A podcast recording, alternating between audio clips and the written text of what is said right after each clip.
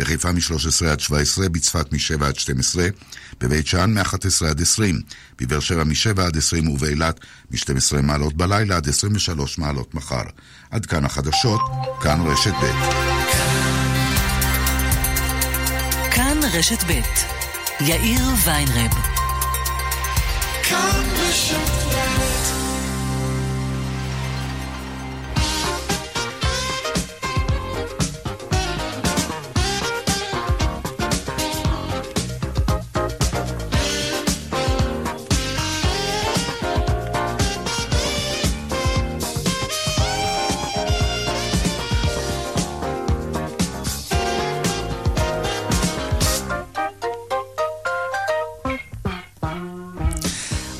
וחמש דקות ועוד 52 שניות, כאן צבע הכסף ברשת ב'. שלום רב לכם, שבוע טוב, ערב נר שמיני של חנוכה, חג אורים שמח.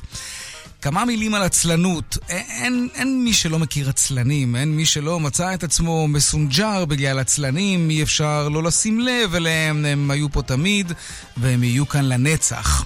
כבר בתנ"ך ניסו לשכנע אותם, לך אל הנמלה עצל, ראה דרכיה וחכם, והסופר האנגלי ג'רום קיי ג'רום כתב בספרו הידוע 3 בסירה 1, אני אוהב את העבודה, היא מקסימה אותי, אני יכול לשבת במשך שעות ולהתבונן בה, כלומר, באחרים שעושים אותה. ולפני כמה שנים, תאמינו או לא, התקיים בצפון איטליה כינוס תחת השם עצלני כל העולם התאחדו. כ2,000 עצלנים, שזה אמיתי, כן? שחשבו שזה כינוס בשבילם, הגיעו וחתמו על 10 הדיברות, ובהם לא תטרח, לא תעשה את הצעד הראשון, זכור שהמאמץ נועד לאחרים, לא לך, ודחה למחרתיים מה שאתה אמור לעשות מחר, ולעולם אל תתנדב. מצחיק, אבל עכשיו ברצינות, החברים היקרים האלה, תרתי משמע, עולים לכל ארגון, חברה ואפילו מדינה, הרבה מאוד כסף, כן. וכאן צבע הכסף, מעכשיו ועד 5. העורך רונן פולק, מפיק צבע הכסף אביגל בסור, טכנאי השידור יאיר ניומן, אני יאיר ויינרב, מוזמנים לעקוב גם בטוויטר. הדואל שלנו כסף@kan.org.il, מוזמנים ליצור קשר גם בדף הפייסבוק, כאן ב'. מיד מתחילים.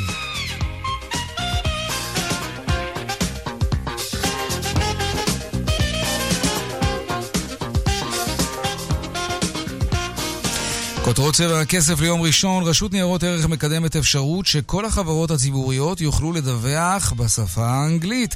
המהלך אמור לאפשר לחברות שנסחרות בישראל ליישר קו עם מה שנהוג בקרב השווקים הבינלאומיים המובילים, ויאפשר הנגשה רחבה יותר של שוק ההון הישראלי לחברות הזרות ובעיקר למשקיעים בינלאומיים. לא יאמן שעד עכשיו זה היה בלתי אפשרי, לא יאמן, לא. לקרוב ל1,000,000 איש בישראל יש כרטיס דביט. הם לא משלמים באשראי, כל גיהוץ בחנות מוריד את הסכום מיד מחשבון הבנק שלהם, ובנק ישראל רוצים שעוד ועוד יעברו לשימוש בדביט במקום באשראי, אבל למה שאנשים יעדיפו לשלם עכשיו במקום בסוף החודש? זה לא מוזר קצת? עוד מעט נדבר על זה. ואם כבר כסף מזומן, החוק להגבלת השימוש במזומן ייכנס עוד מעט לתוקף, וגוברים הקולות במשק לדחות את יישום החוק. על מה ולמה? נעסוק גם בזה. השיפוצניקים, קבלני השיפוצים, יהיו אולי חייבים בקרוב לתת אחריות מקיפה יותר על יותר שיפוצים שהם עשו. החוק יחייב אותם גם בעסקאות 1,000 שקלים ומעלה להעניק אחריות. וסוף שנה בעולם הרכב, האם זה העיתוי הנכון לרכוש מכונית 2018? האם המבצעים המסנברים באמת כאלה, או שזה רק רעש גדול של כאילו וערך? נבדוק את זה. וגם הפינות הקבועות שלנו, הדיווח מהבורסה של תל אביב וחיות כיס, כמדי יום בסביבות 4:30. אלה הכותרות, כאן צבע הכסף, מיד ממשיכים.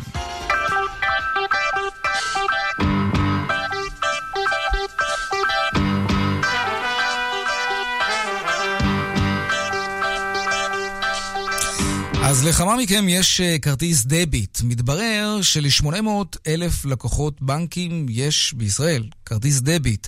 המספר הכפיל את עצמו ב3 השנים האחרונות. כרטיס דביט הוא כרטיס שאתה מגעץ אותו, כמו כרטיס אשראי, אבל הכסף יורד מיד, לא בסוף החודש, כמו באשראי. למה זה טוב? בנק ישראל חושב שזה מצוין. שלום אלון בנימין, אחראי על תחום חינוך פיננסי בפיקוח על הבנקים. שלום לך. שלום וברכה. מי הם אלו שמוותרים על התענוג הזה לקנות משהו ולשלם עליו רק בעוד זמן, באשראי, ומעדיפים בעצם שהסכום ירד מיד? זה אנשים שאין להם מסגרת אשראי, או שזה לאו דווקא? זה אנשים שמעדיפים לנהל את ההוצאות שלהם על בסיס שוטף. אנשים שמעדיפים לעבור למצב של התנהלות פיננסית מושכלת, כי הם רואים שהחיובים מתבצעים בסמוך לביצוע העסקה, וזה מקבל ביטוי מיידי בדפי החשבון שלהם. ככה הם יכולים בעצם לשלוט בצורה טובה יותר על ההוצאות. זה נכון, כי זה כמו מזומן בעצם. נכון מאוד, זה כמו מזומן, ואנחנו רואים בזה יתרון גדול על פני המזומן, בזה שהוא בעצם תחליף משודרג למזומן עם היתרונות של כרטיס האשראי, שזה אפשרות לבצע עסקאות באינטרנט ובטלפון תוך מתן הגנה ללקוח מפני שימוש לרעה.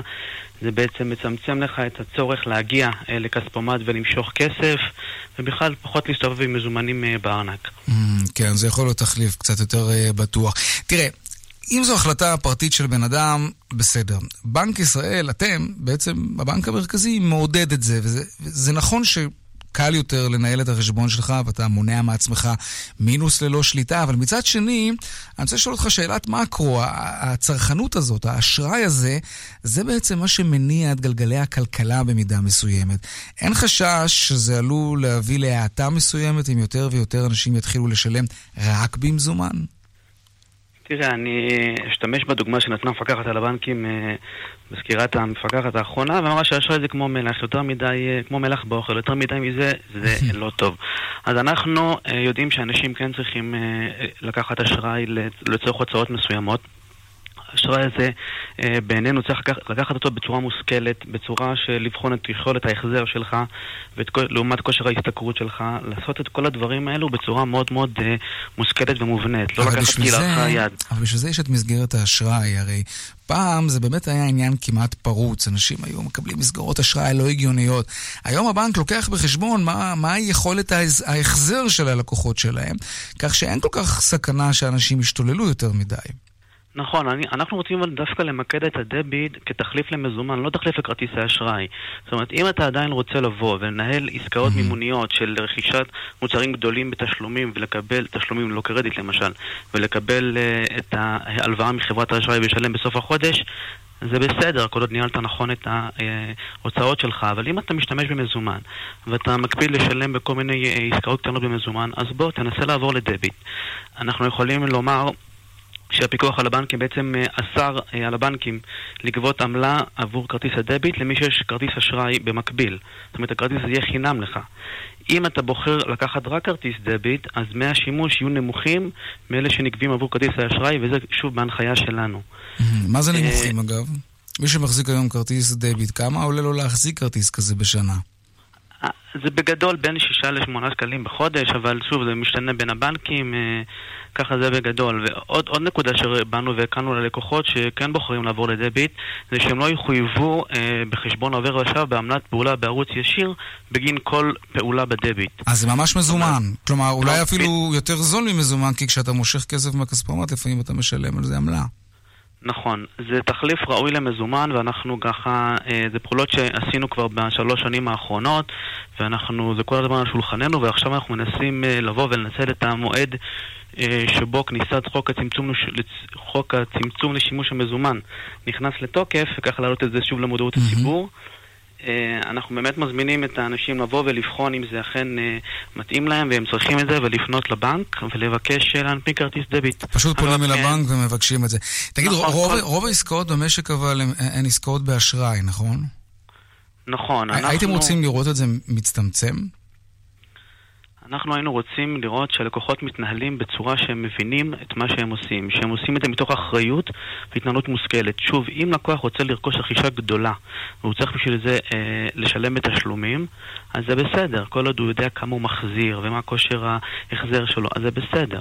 ואם הוא מצד שני מגהץ בלי הבחנה ולא מבין שלקלות של הגירוץ יש עלות בסוף, אז אנחנו פה באיזושהי בעיה. לכן אנחנו רוצים להעביר את הכוח לצרכן שיבוא וידע להתנהל נכון מבחינה פיננסית, שישלוט בצורה טובה יותר על ההוצאות שלו. זה גם עשוי להשפיע, כשאני חושב על זה, אולי על רמות המחירים במשק, כי הרי בעלי עסקים מתמחרים את המוצרים על סמך זה שרוב הלקוחות משלמים באשראי, כלומר הלקוח מקבל את המוצר עכשיו, אבל בעל העסק מקבל את הכסף רק בהמשך, והם בעצם מפצים את עצמם על זה ומגלמים את ההמתנה הזאת לכסף במחיר שהם גובים. אתה צודק, אנחנו הנחנו שבתי עסק יכולים לקבל את התשלום בגין כרטיס הדביט תוך 3 ימי עסקים מרגע שידור העסקה. זאת אומרת, זה בניגוד באמת לכסף שהם מקבלים מחברת האשראי. גם עמלה צולבת על כרטיס הדביט היא נמוכה יותר. יש גם, מהצד של בתי עסק זה גם משתלם, ואנחנו כן מקווים שזה יגולגל בהוזלת עלויות הצרכנים. אלון בנימין, אחראי תחום חינוך פיננסי בפיקוח על הבנקים בבנק ישראל, תודה רבה. חגורים שמח, תודה. לעניין הבא שלנו, עדיין אנחנו מתעסקים במזומן, כן? בתחילת החודש הבא, כלומר מתחילת 2019, ייכנס לתוקפו החוק חדש שמגביל מאוד את השימוש במזומן לעסקאות של עד 11,000 שקלים. יש גם מקרים יוצאי דופן כמובן, ויש עוד ועוד קולות שקוראים לדחות את יישום החוק הזה. למה ומדוע? שלום עורכת הדין יעל גרוסמן, יושבת ראש משותפת בוועדה לאיסור הלבנת הון בלשכת עורכי הדין, וגם מומחית לעבירות צבע הון לבן. שלום לך. שלום. לדחות את יישום החוק הזה או לבטל אותו לגמרי? הרצוי היה שהחוק הזה יבוא לעולם רק אחרי שישקלו יותר ברצינות את כל ההשלכות שלו, ומלכתחילה אני חושבת שהסכום שנקבע, סכום של 11,000 ש"ח, הוא סכום נמוך, כשקובעים שפעולה במזומן מעל הסכום הזה מהווה הפרה של החוק. היה צריך לקבוע מלכתחילה סכום גבוה יותר, היה צריך להקדיש לכל הנושא הזה מחשבה מעמיקה יותר, אבל עכשיו, לאחר שכבר נחקק, לפחות צריך לדחות את החוק ולדחות אותו בתקופה משמעותית, משום שהציבור לחלוטין לא מוכן לקליטה של החוק הזה, וההחלה שלו... למה הציבור לא מוכן? אולי בעלי העסקים לא מוכנים, אבל למה הציבור לא מוכן? שמענו עכשיו גם את האייטם הקודם, יש כרטיסי אשראי, ויש בנקומטים, ויש כרטיסי דביט. אנשים יכולים למצוא את אמצעי התשלום שמתאים להם כדי לסגור עסקה. אולי זה לא מתאים למי שאוהב לשלם בשחור, או לקבל בשחור. תראה, קודם כל, יש הרבה מאוד אנשים שלא יודעים להשתמש בכל המכשירים שתיארת. באמת? עד כדי כך? כרטיס אשראי? כן, כן, תתפלא שיש ציבורים שלמים במדינת ישראל שמשלמים במזומן ולא רגילים ולא יודעים בכלל איך להשתמש בכרטיסי אשראי. אולי הציבור הזה לא נוהג לעשות עסקאות של יותר מ-11,000 שקלים במזומן, אז לא כל כך צריכה להיות בעיה. מי למשל לא יודע להשתמש בכרטיסי אשראי? אני באמת שואל, שאלת תם. קודם כל, יש עוד אנשים שאין להם חשבון בנק בכלל, ולא מעט אנשים. יש אנשים במדינת ישראל שיש להם חשבון מוגבל, מכיוון שהם או פושטי רגל, או יש איסור כזה או אחר עליהם לנהל חשבון בנק. האנשים כאלה נדמה לי שיודעים להחריג אותם מהחוק הזה, אם אני זוכר נכון, כי קראתי אותו. לא. לא, החוק הזה חל על כולם, כולל כולם, כולל אנשים שאין להם חשבון בנק משום שאסור להם לנהל חשבון בנק, וכולל אנשים שאין להם חשבון בנק משום שהם לא יודעים להתנהל עם חשבון בנק, כולל ציבורים שלמים. אני לא רוצה, אתה יודע, לתייג, אני מאוד לא אוהבת לתייג, אבל יש ציבורים שלמים שלא משתמשים בחשבונות בנק, אלא פועלים במזומן, ולאו דווקא משום שהם רוצים לבצע עבירות, ולאו דווקא משום שהם רוצים להעלים הכנסות מהמדינה. יש בדואים, יש חרדים, יש ציבור מוחלש שלא יודע להשתמש בחשבון בנק, ובטח ובטח לא יודע להשתמש באפליקציות המתוחכמות שאנחנו היום רואים, אבל לא כולם רואים. רואה את זה רק מי שבאמת מאוד משכיל ויודע להפעיל את זה. יכול מאוד להיות, יעל, שהאנשים האלה אולי באמת היו שקופים בעיני החוק. יכול מאוד להיות. אבל מצד שני, כל הזמן מסבירים לנו שהחוק הזה יכניס הרבה מאוד כסף לקופת המדינה, וזה אינטרס של כולם, כי הוא יקשה על מעלימי מס ויצמצם את ההון השחור. ולהגיד לך משהו, אני כל חודש משלם מס הכנסה, אני שכיר, זה אוטומטי, כן? וכשאני רואה או שומע, ואני גם מכיר אנשים שלא משלמים מס הכנסה, אני גם מקנה וגם מרגיש שהוא חל חשבוני. אז את יודעת, יש משהו שהחוק הזה אולי כן בא לתקן, ויש לו יתרונות. קודם כל, אני איתך. אני חושבת שצריך לשלם מס הכנסה, ואני חושבת שמי שמשלם מס מרגיש מקופח, וצריך לשנות את זה, משום שצריך שכולם ישלמו מס. אני איתך ב100%. השאלה, מה הדרך לדאוג לזה שכולם ישלמו מס? עכשיו, אני יכולה להציע לך למשל דרך אחרת. מה דעתך? שנחזק את רשות המיסים, שנדאג לזה שיהיו מספיק מפקחים, שאנשים ידעו שאם הם מעלימים מס מגיעים אליהם, בעוד שהיום רוב אלה שמעלימים מס יודעים או מנחשים שלא יגיעו אליהם, משום שהרשות שאוכפת את הנושא הזה היא מאוד מאוד מאותגרת מבחינת כוח אדם, והתוצאה היא שהחוק שאוסר להעלים מס פשוט לא מקוים, משום שהרשות שאמורה לאכוף את זה אין לה מספיק אנשים, כלים, תקציבים וכו'. כלומר, חוק יש, חוקים בכלל יש מספיק, הם רק לא נאכפים. אז השאלה אם הדרך, במקום לאכוף את מה שקיים, היא פשוט להטיל עלינו עוד ועוד ועוד ועוד סייגים ומגבלות והוראות שההפרה שלהן תביא עלינו עיצומים ואולי גם עונשים יותר חמורים. או הדרך היא קודם כל למצות כמו שצריך ולאכוף כמו שצריך את החוק הקיים. כן. חומר למחשבה, זה לא ספק. טוב, זה אמור להיכנס לתוקף ב-1 בינואר, נכון? 2019, ממש עוד שבועיים, שבועיים וחצי. נכון.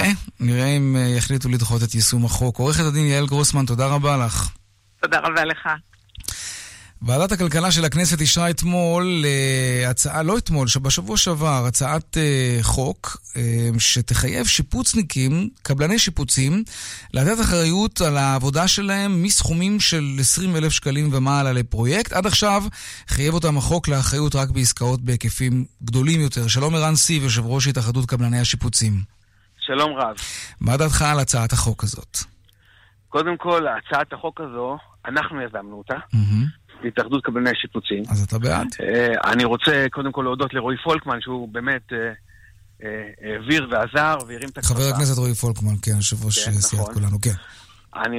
מה שאני רוצה להגיד, שאם היית עושה שיפוץ בבית, לפני הצעת החוק, ויום אחרי שהקבלן שיפוצים יוצא מהבית, למעשה אין לך אחריות. אם הקרמיקה נופלת, או יש לך נזילה, או כל דבר אחר, לא היה לך אחריות על העבודה.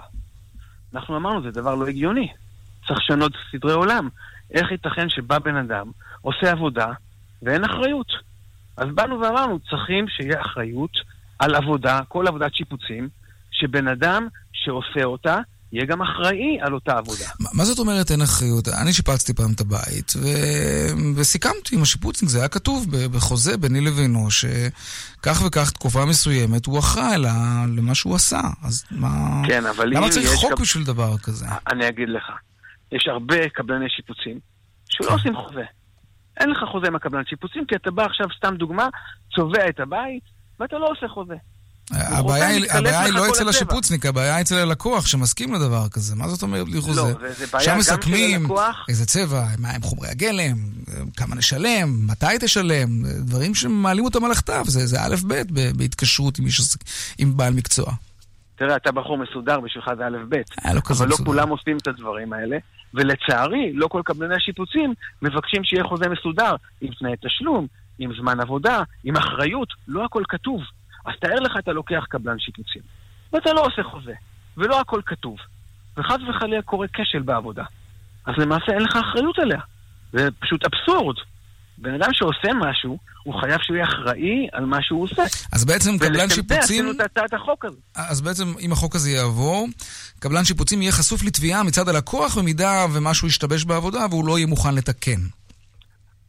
ברור, אבל צריך להדגיש... שזה כל עבודה מעל 20,000 שקל, כולל מע"מ. שזה למעשה, החוק יהיה תקף. אבל אתה יודע מה הבעיה?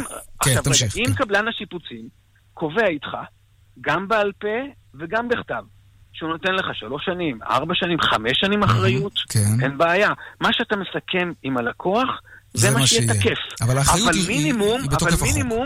מינימום, זה צריך להיות שנת אחריות. אבל תשמע, אתה יודע, יש לא מעט קבלני שיפוצים, גם סקטורים אחרים, אבל אנחנו מדברים עכשיו על קבלני שיפוצים, שלא רק הם, גם הלקוחות שלהם עושים כל מיני טריקים, כן? אתה יודע, משלמים חלק לבן, חלק שחור, ואז יהיו לא מעט שיפוצים שלא יגיעו לרף של 20,000 שקלים. אז מצד אחד, הלקוח אולי יחסוך כסף, וכך גם השיפוצניק, אבל מצד שני, החוק לא יחול על הסכום הזה. תראה, אנחנו הצענו כבר כמה פעמים למשרד האוצר, שאם הקבלה של קבלן השיפוצים תהיה מוכרת בשם הוצאה, היא תהיה מוכרת ללקוח בשם הוצאה, ואז הוא יוכל להתכזז עם המע"מ עליה, אוקיי? או שהוא יוכל לקבל את המע"מ בחזרה, או חלק מהמע"מ חזרה. האינטרס של הלקוח יהיה לקבל את החשבונית מקבלן השיפוצים, ולא לבוא ללקוח להגיד לו, תשמע, אתה רוצה את העבודה? אני לא רוצה מע"מ, לא רוצה חשבונית. אבל האינטרס צריך להיות שהלקוח לבקש את החשבונית, ולא להגיד לו, אני לא רוצה את החשבונית. אז אם הוא יוכל להתכזז על המע"מ, או יוכל להתכזז על החשבונית, או לקבל אותו בתור הוצאה מהמדינה, כל לקוח יבוא לקבלן שיפוצים, רגע, אני רוצה את החשבונית ממך. ואז האינטרסים יהיו זהים, ואז כל הקבלן השיפוצים יוציאו חשבוניות, זה יהיה אינטרס של הלקוח לבקש את החשבונית, כי הוא מקבל X מסוים החזר ממנה. אבל ברגע שזה לא קורה, אז זה בעייתי.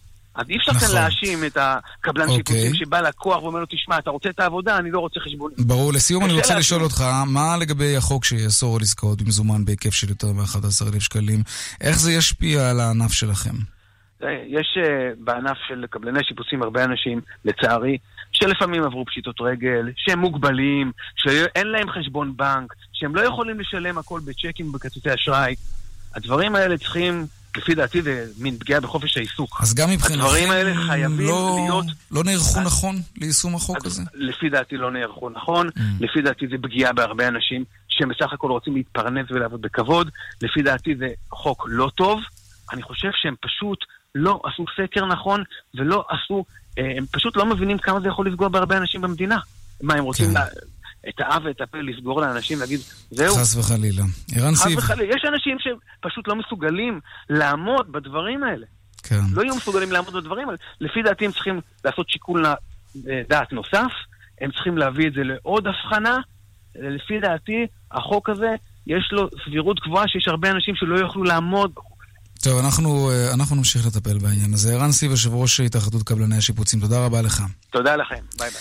היום ערב נר שמיני של חנוכה, מאות מסעדות צפויות לעשות בדיוק ההפך, ב7:45 בערב. בדיוק, הם יחשיכו את המסעדות במחאה על מדיניות האוצר שפוגעת בהם. כך הם טוענים. שלום אורנה רסקין, בעלי מסעדת קיטון בתל אביב, ממובילי... שלום, שלום. שלום, שלום. ממובילי מאבק המסעדנים החזקים ביחד, כן.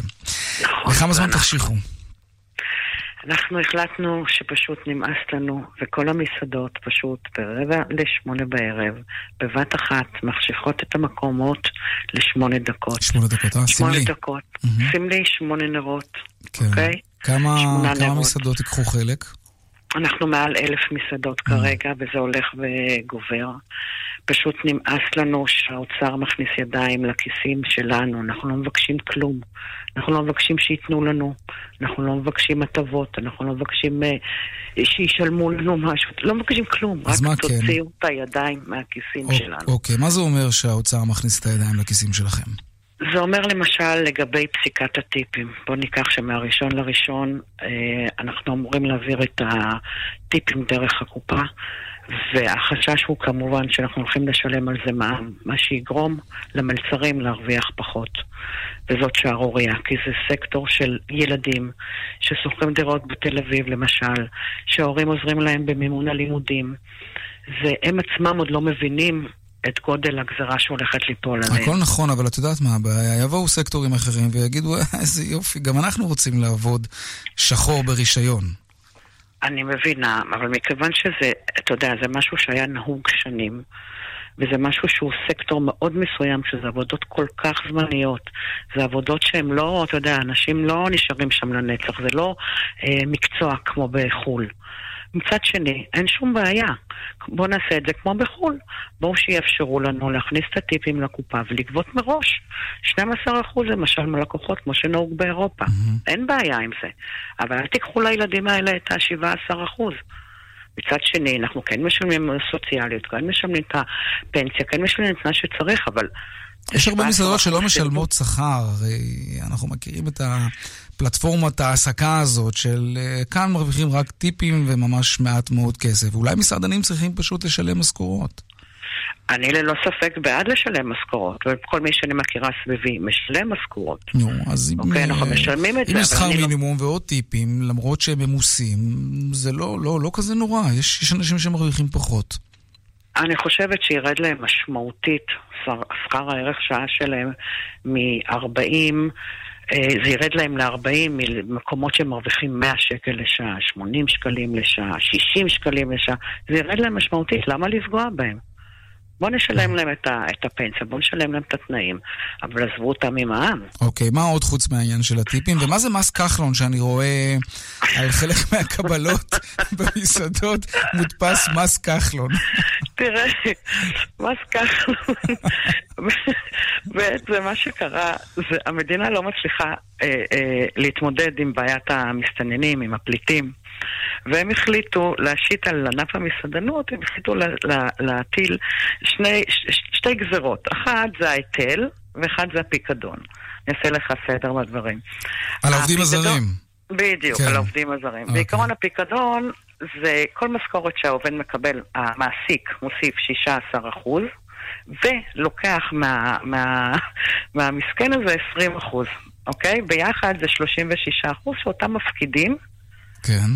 בבנק, המטרה היא לעודד אותם לעזוב את הארץ שיצטבר להם שקל. ואז הם מקבלים את הכסף, רק שהם עוזבים, וזה בעצם מה שאמור לעודד אותם. יפה, אבל בואו ניקח רגע, מתוך ה-20% שלהם יש מרכיב פנסיה. אתה באמת חושב שהם יגיעו לגיל פנסיה עד שהם יעזבו?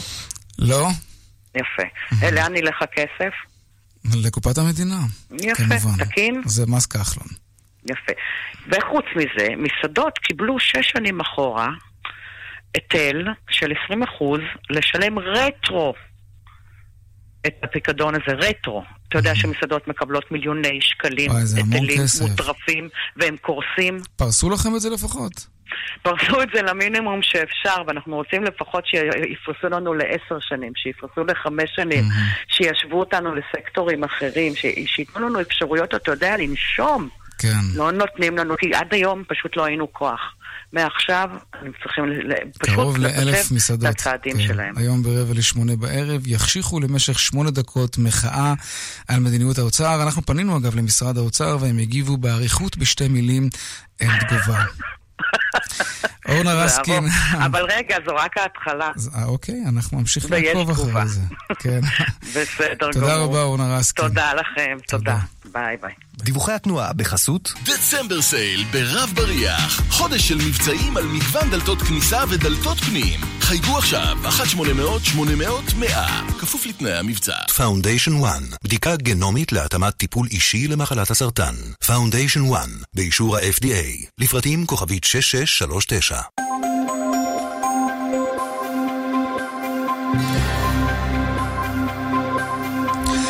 ואלו עם הדיווחים מכאן מוקד התנועה, דרך החוף צפונה, עמוסה ממחלף חוף השרון עד וינגייט וממחלף חבצלת עד מחמורת. בדרך 6 דרומה עמוס ממחלף נחשונים עד בן שמן וצפונה, יש עומס ממחלף נשרים עד בן שמן וממחלף קסם עד מחלף חורשים. דיווחים נוספים בכאן מוקד התנועה, כוכבי 9550 ובאתר שלנו, אתר התאגיד, אתר כאן, פרסומות ומיד חוזרים, שאלה מאוד מאוד מעניינת של חיות כיס. כאן משתפת. מיד חוזרים עם יאיר ויינרב. 8 ימי חנוכה, 8 ימי מבצעים לוהטים, מאות מותגים שווים, המשביר לצרכן אחד. רק בחג, מחלקות הכלבו שבמבצע, מ-30% עד 60% הנחה, רק לחברי מועדון.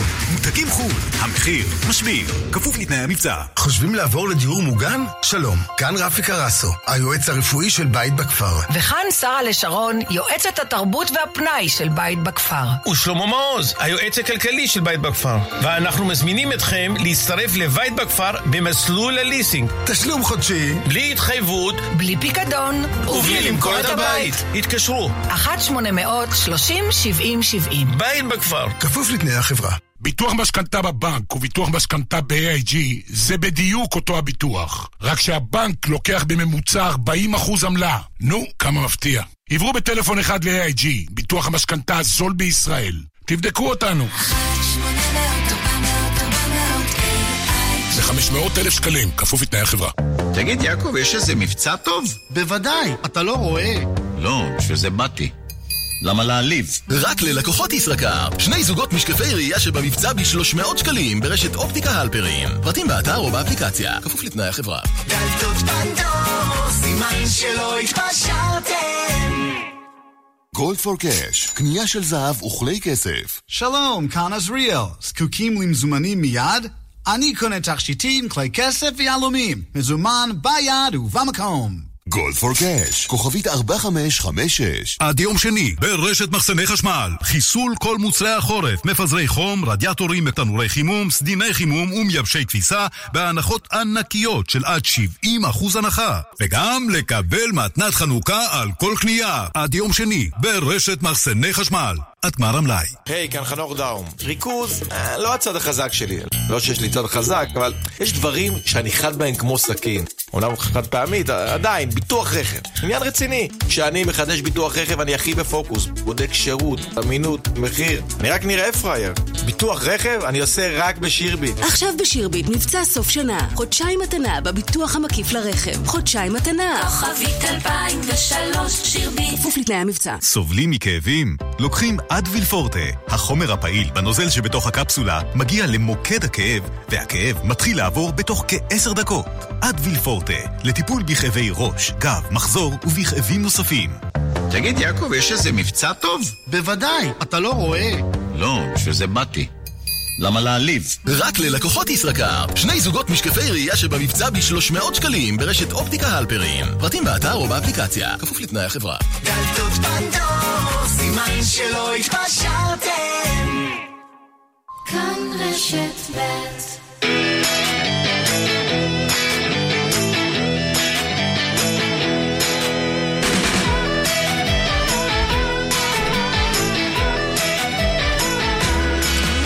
חיות כיס עכשיו, אתם שואלים חיות כיס עונות, אפשר לשאול בטוויטר, השטג חיות כיס ללא רווח, וגם בדואל שלנו, כסף כרוכית כאן.org.il, והיום שאלה של בן, ובן שואל כך, שאלה קצרה, למה ספרים אלקטרונים יקרים יותר? שלום חיית הכיס שלנו, דנה פרנק. שלום. כמי שקורא המון ספרים אלקטרונים, למען האמת, אני לא זוכר מתי קראתי פעם ספר מחוץ לטאבלט שלי, אני חייב להגיד לך שזה באמת לא בסדר. אין נייר, אין חנות, אין עובדים שמסדרים את המדפים. למה ספר דיגיטלי צריך לעלות כמו ספר מודפס? למה? תראה, זה באמת נכון. אגב, בוא רגע נזכיר שבעברית עדיין אנחנו במצב קצת יותר טוב מזה. כמעט ולא קורה שספרים עבריים, אלקטרונים, עולים יותר מספרי נייר. לא, זה תמיד עולה יותר, כי אין כל כך את המבצעים האלה. אין כל כך את המבצעים. יש, אבל זה לא אותו דבר. זה עדיין משלמים יותר. עדיין משלמים יותר, אבל עדיין המחיר הבסיסי של הספר, נקרא לזה, הוא יותר זול. באיך שהמחיר המודפס, מה שנקרא על גבי הספר. אבל כן, עדיין יש הפרשים מאוד מאוד גדולים. אגב, גם אם זה עולה אותו דבר, זה לא בסדר. זה נכון מאוד. כי אין את כל חומרי הגלם האלה שמייקרים.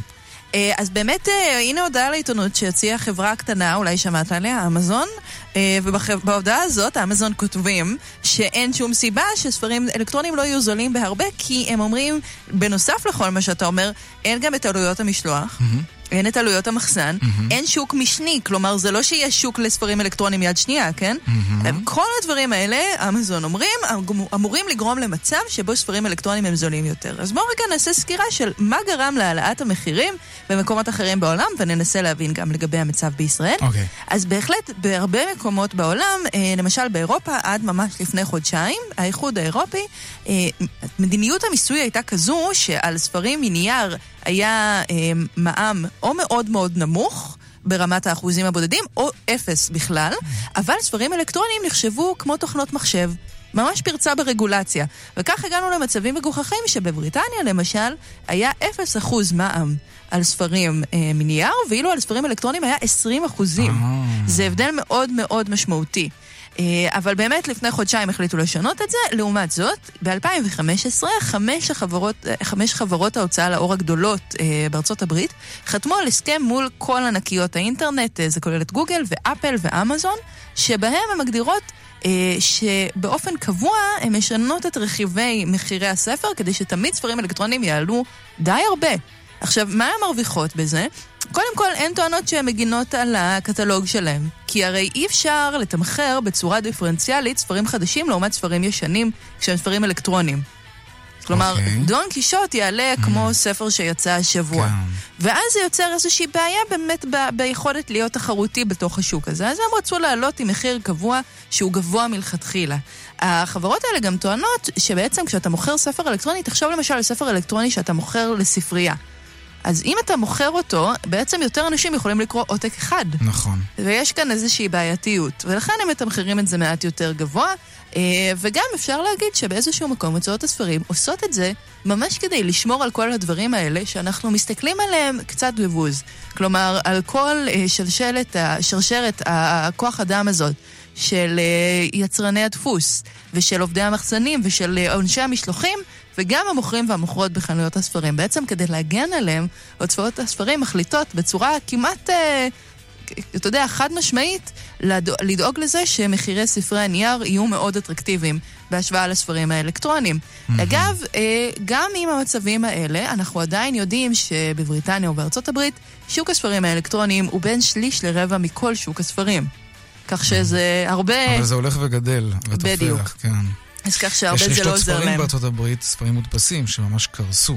זה נכון, אבל אם אתה תראה, המהפכה של הוצאות הספרים הגדולות שגרמה לעליית המחירים, ממש מתבטאת בזה שיש ירידה קלה במחירת הספרים האלקטרונים, מה שמאפשר לכל מיני עיתונים, כולל עיתונים מאוד רציניים, כמו הניו יורק טיימס, לצאת בהצהרות שהספר הנייר חוזר, הוא לא חוזר, הוא פשוט יותר זול, ואנשים קונים מה שזול יותר, אם יש דבר אחד שאנחנו יודעים בוודאות על כלכלה עכשיו ובכל מקום ובכל זמן. למרות שאנחנו לא תמיד כאלה רציונליים, אנחנו עוסקים בזה לא מעט. אכן כן. דנה פרנק, חיית הכיס שלנו, תודה רבה. תודה לך. דיווחי התנועה בחסות דצמבר סייל ברב בריח, חודש של מבצעים על מגוון דלתות כניסה ודלתות פנים. חייגו עכשיו 1-800-800-100 כפוף לתנאי המבצע. Foundation One, בדיקה גנומית להתאמת טיפול אישי למחלת הסרטן. Foundation One, באישור ה-FDA, לפרטים כוכבית 6639.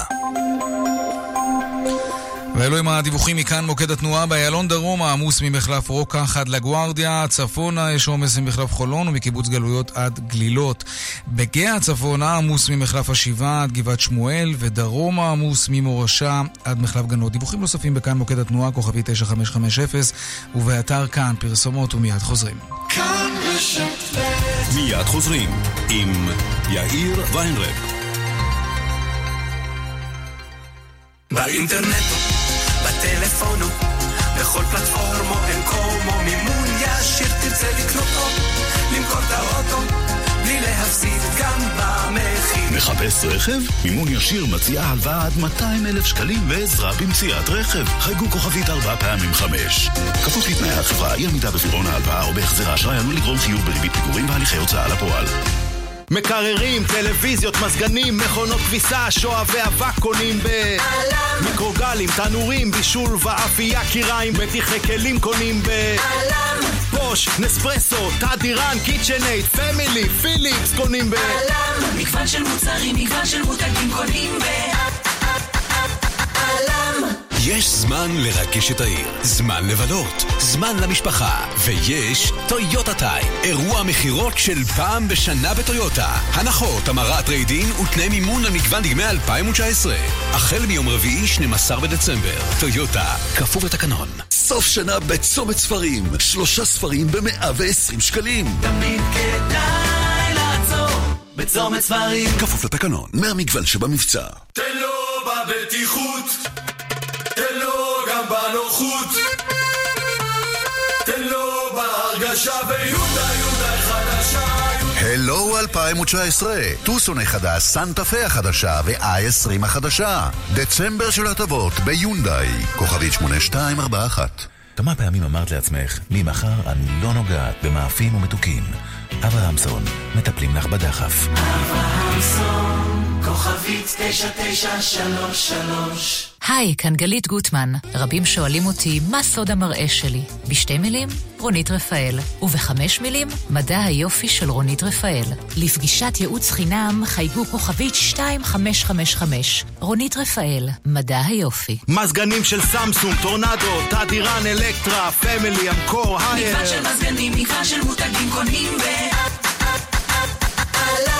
ביטוח משכנתה בבנק וביטוח משכנתה ב-AIG זה בדיוק אותו הביטוח, רק שהבנק לוקח בממוצע 40% עמלה. נו, כמה מפתיע. עברו בטלפון אחד ל-AIG, ביטוח המשכנתה הזול בישראל.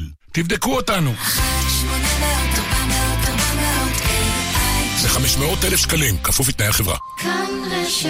16 דקות לפני השעה 5, סוף שנה עכשיו, אנחנו יודעים, כן, תקופה שמלווה בהרבה מאוד מבצעים של סוכנויות רכב, לנסות ולפתות אותנו לרכוש דווקא עכשיו מכונית. שלום בוז קורפל, עולם הרכב ספורט 5, שלום. יאיר, שלום, חג חנוכה שמח. זה החג שלך, לא יאיר שזה... נכון, כן, כן, למרות שאני סוג של הבטחה עתידית לאור, אבל אני משתדל להאיר גם, לא רק בצורה העתידית. אני בטוח שאתה עושה את זה במקומות הנכונים. משתדל, I do my best. תגיד, עד כמה סוכנויות הרכב תקועות עם מלאים שהן לא מצליחות להיפטר מהן, ובגלל זה אנחנו רואים את הפרסומים והפרסומות והמבצעים שלפחות מציגים אותם כאילו בעל הבית השתגע? אז פחות, התשובה היא פחות.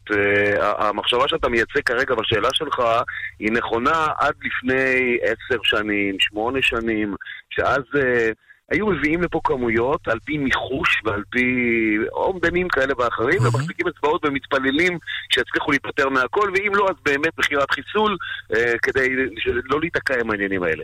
אבל בשנים האחרונות הם הרבה יותר מדויקים, הרבה יותר משוכללים, ואני יכול ללחוש על אוזניך, בלי שכולם אפילו ישמעו, חלק מהדגמים אפילו חסר בארץ. דרך אגב, אתה יודע כמה דגמים וגרסאות נמכרים בישראל? אני שמת של מושג. יש לי הרגשה שאתה יודע. לא, אני יודע, אבל תן לי ניחוש ככה כמה, 500. כן. באמת, אתה לא רחוק.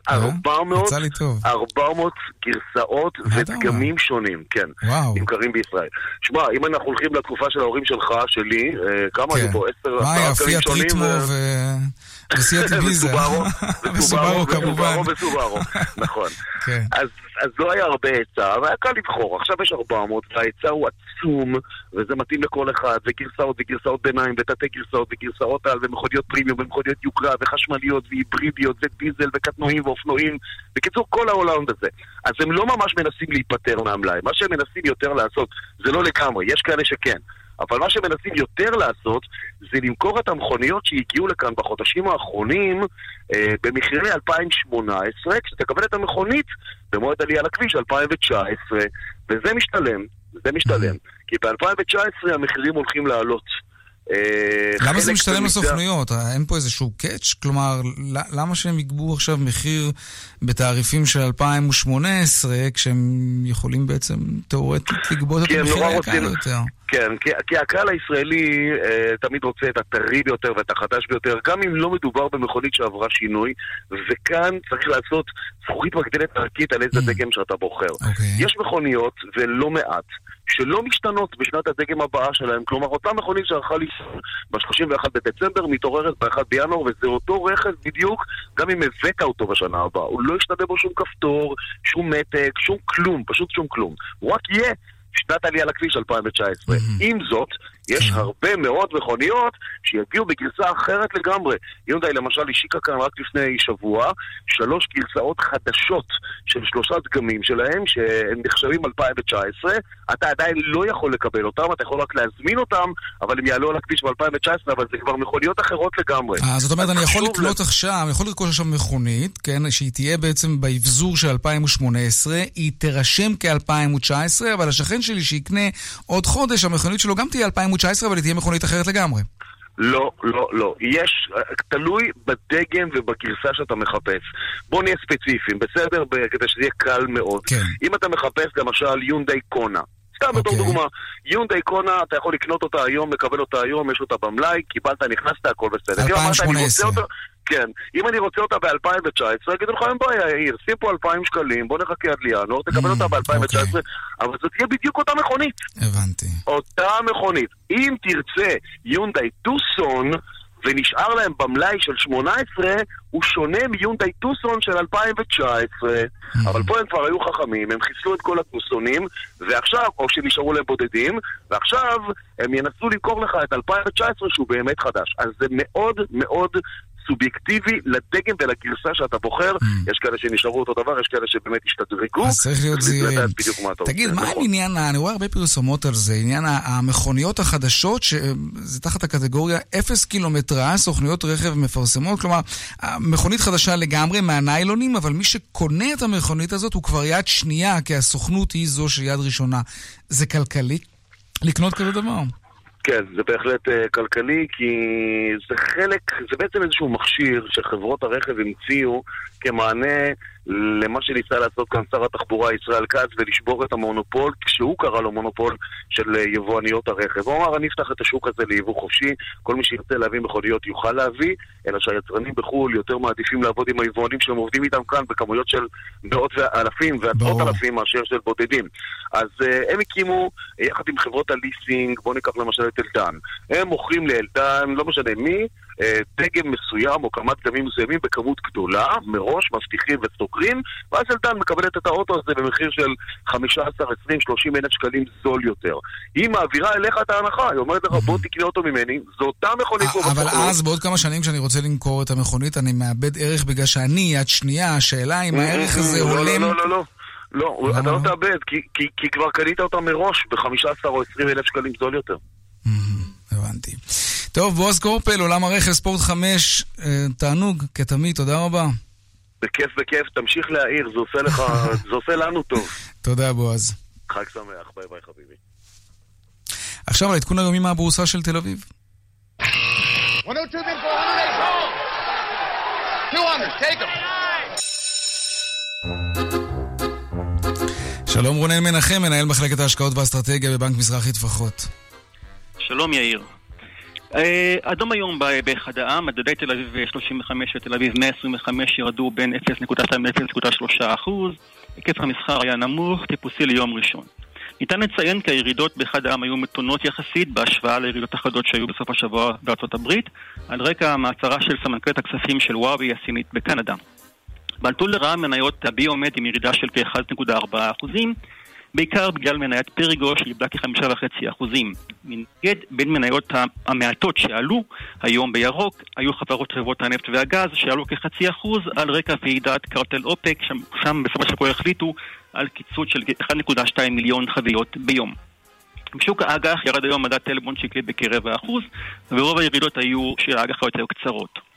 ביום שישי פורסם בארצות הברית דוח התעסוקה לחודש נובמבר. שיעור האבטלה שם היה נמוך בשפל של 49 שנים, אך מספר המקומות העבודה החדשים וקצב עליית השכר היו פושרים יחסית, בשלב שיגרמו בעתיד להאטה של קצב עליית הריבית בשנה הבאה.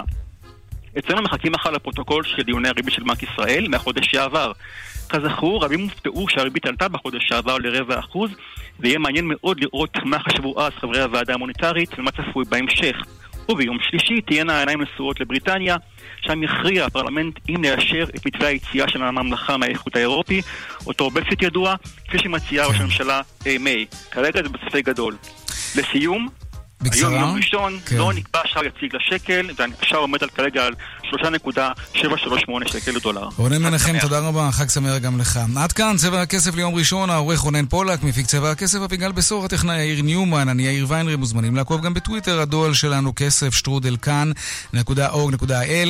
מיד אחרינו כאן הערב עם רן בנימיני, ורגע לפני סיום השעה ועם השקיעה מדליקים נר שמיני של חנוכה, ואנחנו מצטרפים להדלקת הנרות המסורתית מאולפן כאן מורשת בתל אביב. חנוכה שמח, שלום שלום. כאן מדליקים, והערב נר שמיני של חנוכה. חנוכה שמח למאזיני כאן מורשת. ברוכים מאזיני כאן רשת ב' המצטרפים אלינו. כאן ידידיה תנעמי. יום שמיני של חנוכה. אנו שמחים לשמוע את ברכת נר חנוכה מפי הראשון לציון, הרב הראשי לישראל, הרב יצחק יוסף. ויהי נועם אדוני אלוהינו עלינו ומעשה ידינו כוננה עלינו ומעשה ידינו כוננהו. ברוך אתה אדוני אלוהינו מלך העולם אשר קידשנו במצוותיו וציוונו להדליק נר חנוכה. ברוך אתה אדוני אלוהינו מלך העולם שעשה ניסים לאבותינו בימים ההם בזמן הזה. הנרות הללו אנחנו מדליקים על הניסים ועל התשועות ועל הנפלאות שעשית לאבותינו על ידי כהניך הקדושים.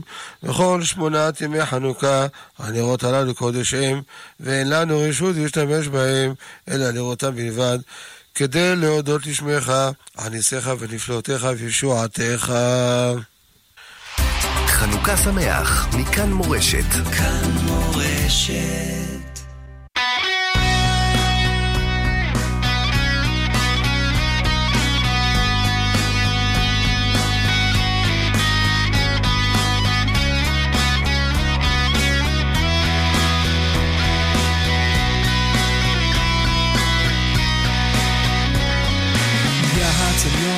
חכה, ודים אתה לך מפקה, ותשמח לך אתה מלכה, בשמונת ימי חנוכה, הודו לגאי על גאים, ונורא על כל נוראים, הציל את ממך שמונאים, ויצא גיבה עמיקה. הצל יונאיה, הצל יונאיה, הצל יונאיה, הצל יונה בשמונה ימי חנוכה.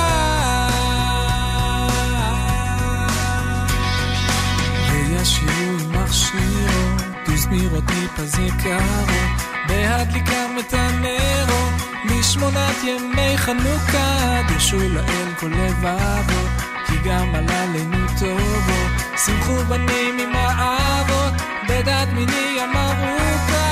יצל יונאיה, יצל יונאיה, יצל יונאיה, יצל יונה, משמונת ימי חנוכה.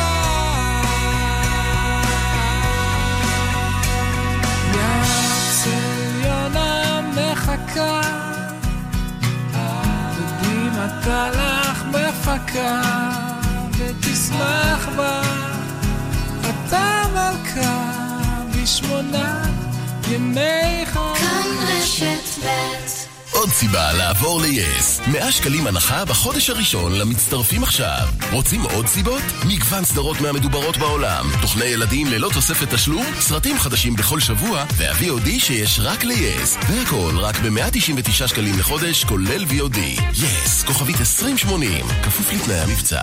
שלום, כאן אלונה ברון, יושבת ראש גלובס. שאלתם את עצמכם פעם, איך יכול להיות שכלכלה, חברה ופערים מעסיקים אותנו הרבה בחיי היום-יום, והרבה פחות כשהעניין מגיע לקלפי? שאלתם את עצמכם כמה עולה ילד? כמה עולה פקק? ואם אפשר להצמיד תג מחיר לשוויון? בואו לוועידת ישראל לעסקים של גלובס, ונשאל את השאלות יחד.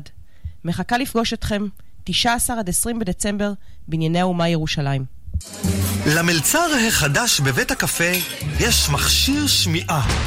מה תעשה עכשיו? תזמין את כל מה שבתפריט כי לא נעים? וגם מנת ילדים. תאלתר, הפוך על סויה בלי קצב בבקשה, בשפת הסימנים? או שפשוט תתנהג כרגיל. על מה אתה ממליץ? פשוט להיפגש, פשוט להתחבר, פשוט להתנהג כרגיל. מוגש מטעם נציבות שוויון זכויות לאנשים עם מוגבלות, משרד המשפטים. יו, היובש בידיים נעלם לי. יולקטין, טיפול אפקטיבי לאור הכי יבש שיש, כמו שדוקטור פישר יודע. יו, מדהים היולקטין הזה. יולקטין של דוקטור פישר זה בדוק. ועכשיו, 1+1 מתנה ברשתות פארם ובתי מרקחת. עד גמר המלאי. היי, כאן חנוך דאום. שבוע עשיתי ביטוח רכב בטלפון. תוך כדי שאני מדבר עם נציגת המחירות, אשתי עושה לי תנועות, סימני מצוקה. חשבתי חטפו את הילד. חמודה, נרגע. אני עם שירביט על הקו, אנחנו בידיים טובות, יש פה שירות, מקצועיות, גם אחלה מחיר. עכשיו בשירביט מבצע סוף שנה, 2 מתנה בביטוח המקיף לרכב, 2 מתנה. כוכבית 2003 שירביט. כפוף לתנאי המבצע. מחסני תאורה במבצעי סוף סוף סוף סוף סוף סוף סוף שנה, בכל המחלקות. אל תחמיצו, מגוון נברשות 1+1 מתנה, מגוון צמודי תקרה השני ב50% הנחה, ועוד עשרות מוצרים במחירי סוף שנה מטורפים. מחסני תאורה, כפוף לתקנון. שלום, כאן דליה מזור. נשים רבות שואלות אותי איך אני שומרת על מראה צעיר כל כך, והתשובה, מדע היופי של רונית רפאל. לפגישת ייעוץ חינם, חייגי כוכבית 2555. רונית רפאל, מדע היופי. הדלקתי או לא הדלקתי את הדוד? במקום להיות תלויים בדוד, מתקדמים עם חמם המים של פזגז, למים חמים שלא נגמרים. כוכבית 9636. פזגז. הלו? ממי, איפה אתה? בסונול. איפה? בסונול. לא הבנתי. בסונול, סונול. אמרת סונול? טוב די, חפרתם. אילו היה לי שקל על כל פעם שאמרתם סונול, אז הייתי קונה שוקולטה, הפוך, או סחלה ב5 שקלים, למשלמים ביישומון. איזה יישומון? הורידו וגלו כמה שווה להיכנס לסונול. שווה להיכנס לסונול. כפוף לתקנון. בגין פעולה זאת תיגבה מחשבונך עמלה, האם ברצונך להמשיך? כאילו יש לי ברירה, כאילו מישהו אי פעם לחץ לא. עכשיו אפשר. עוברים עכשיו לבנק יהב ואומרים לא לעמלות העו"ש גם ביישומון, אפליקציה וגם בסניפים. להצטרפות חייגו עכשיו כוכבית 2617. בנק יהב, הכי משתלם בשבילך. גם בדיגיטל. כפוף לתנאי הבנק. פטור מעמלות עו"ש נפוצות. למעבירי משכורת חודשית של 5,000 שקלים ויותר. רן בנימיני ואמילי אמרוסי. כאן, אחרי החדשות. כאן רשת ו...